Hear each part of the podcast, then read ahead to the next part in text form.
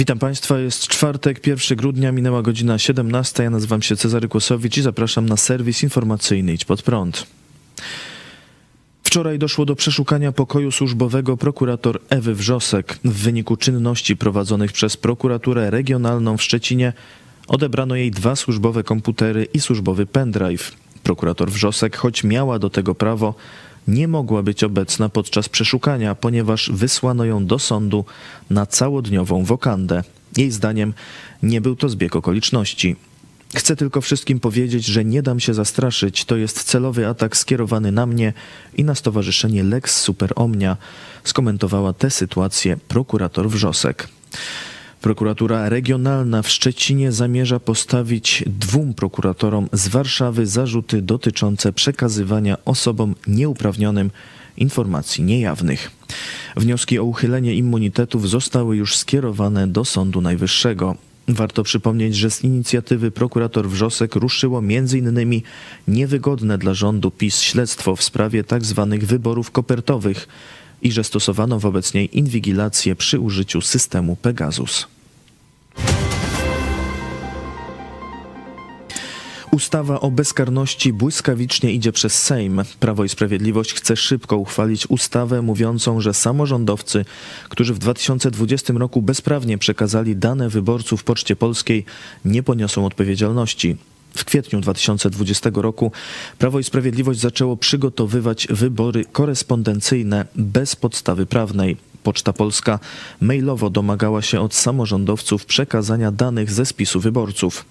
Około 1 piąta gmin przekazała te informacje, pozostałe odmówiły. Niektórzy samorządowcy zawiadomili prokuraturę o próbie wyłudzenia danych. Sąd administracyjny orzekł, że udostępnienie danych było naruszeniem przepisów rozporządzenia o ochronie danych osobowych RODO. Teraz PiS chce uchwalić ustawę o zaniechaniu ścigania za niektóre czyny związane z organizacją wyborów na urząd prezydenta Rzeczypospolitej Polskiej zarządzonych na dzień 10 maja 2020 roku.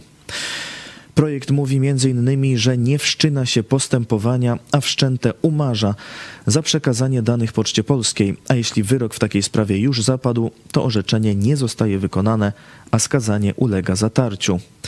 Pierwsze i drugie czytanie projektu odbyło się w Sejmie wczoraj. Trzecie czytanie i głosowanie ma odbyć się najpóźniej jutro.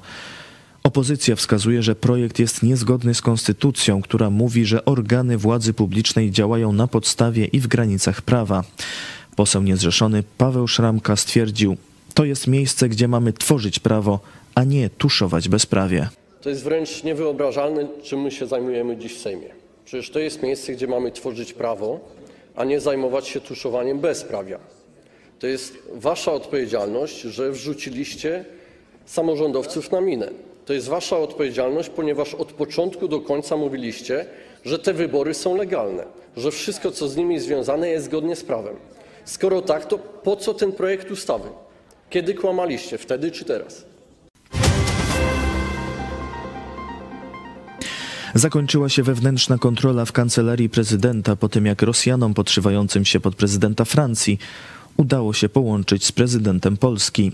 Z informacji portalu Interia wynika, że naruszono instrukcję wdrożoną po poprzedniej podobnej wpadce z 2020 roku, a Pałac Prezydencki jest w trakcie wyciągania konsekwencji personalnych. Instrukcja zawiera kilka punktów wielostopniowej weryfikacji, które muszą zostać spełnione, zanim dojdzie do połączenia z prezydentem.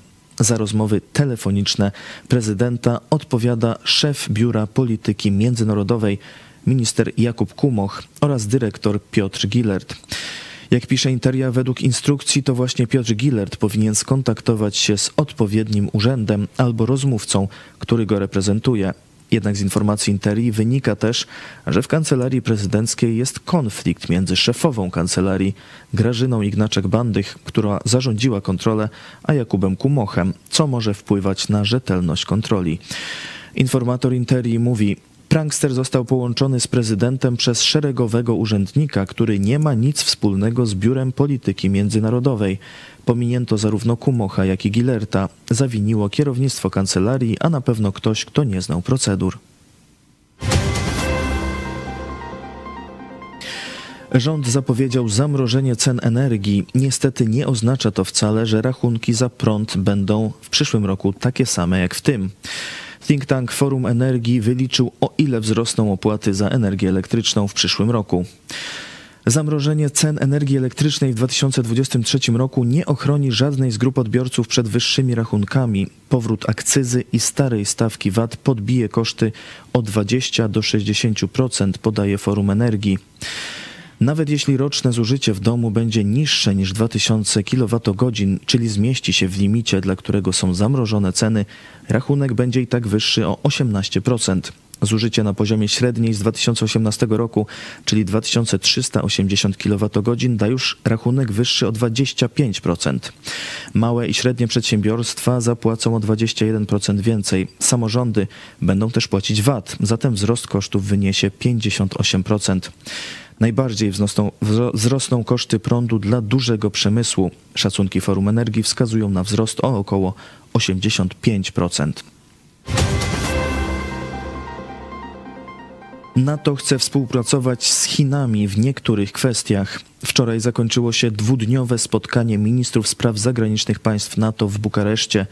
Po raz pierwszy na wszystkich posiedzeniach obok sojuszników zasiadali też szefowie MSZ Finlandii i Szwecji, państw zaproszonych do sojuszu.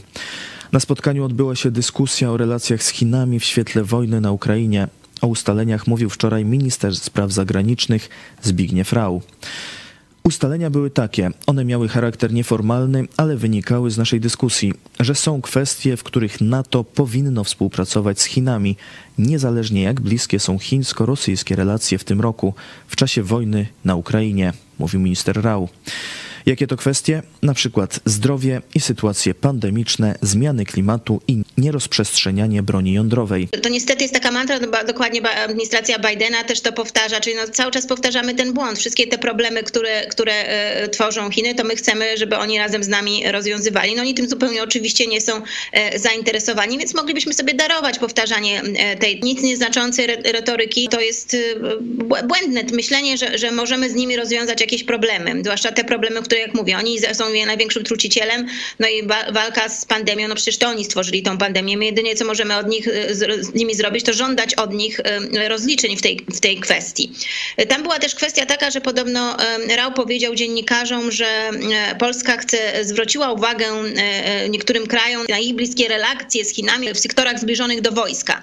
No, ja bym się cieszyła, gdyby tak, tak powiedział. To nie, media chyba tutaj nie podniosły, to tam zdaje się jeden dziennikarz Polskiego Radia o, o, o tym mówił.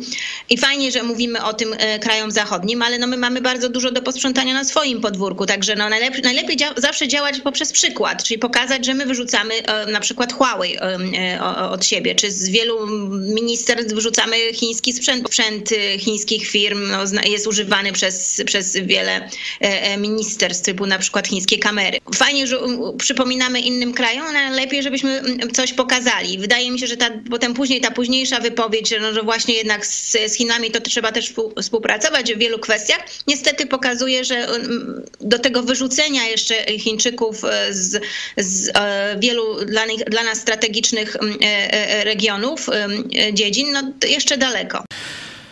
Przed współpracą z Chinami ostrzega Litwa. Minister spraw zagranicznych tego kraju, Gabrielius Landsbergis, apelował o większą ostrożność.